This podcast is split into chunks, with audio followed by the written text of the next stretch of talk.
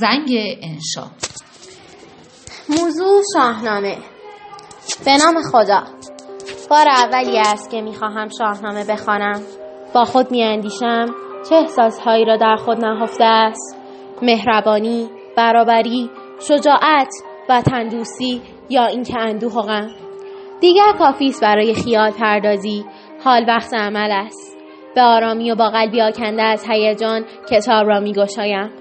باور نکردنی است پرندهای به قدرت باز و به زیبایی تابوس و به تندی و تیزی عقاب پرهای رنگارنگ خود را میگشاید و خود را با ناز و اشوه بر فراز ابرها جای می‌دهد و انگار قلب کوچکم را تسخیر کرده است.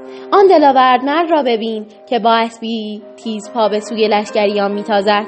حتی کمی واهمه ای از مرگ ندارد. یعنی او که می‌توان باشد. صداهایی به گوشم می‌رسد. صدای ترس و نگرانی. رستم رستم دارد به این سوی میشتابد پس اسم این پهلوان که خوف و ترس را در دل دشمنان ایران انداخته رستم است. درود بر توی جوان مرد.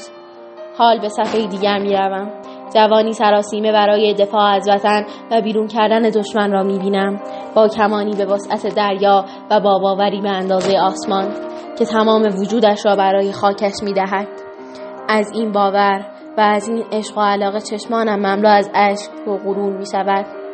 تو ایران نباشد تن من مباد. بدین بوم و بر زنده یک تن مباد.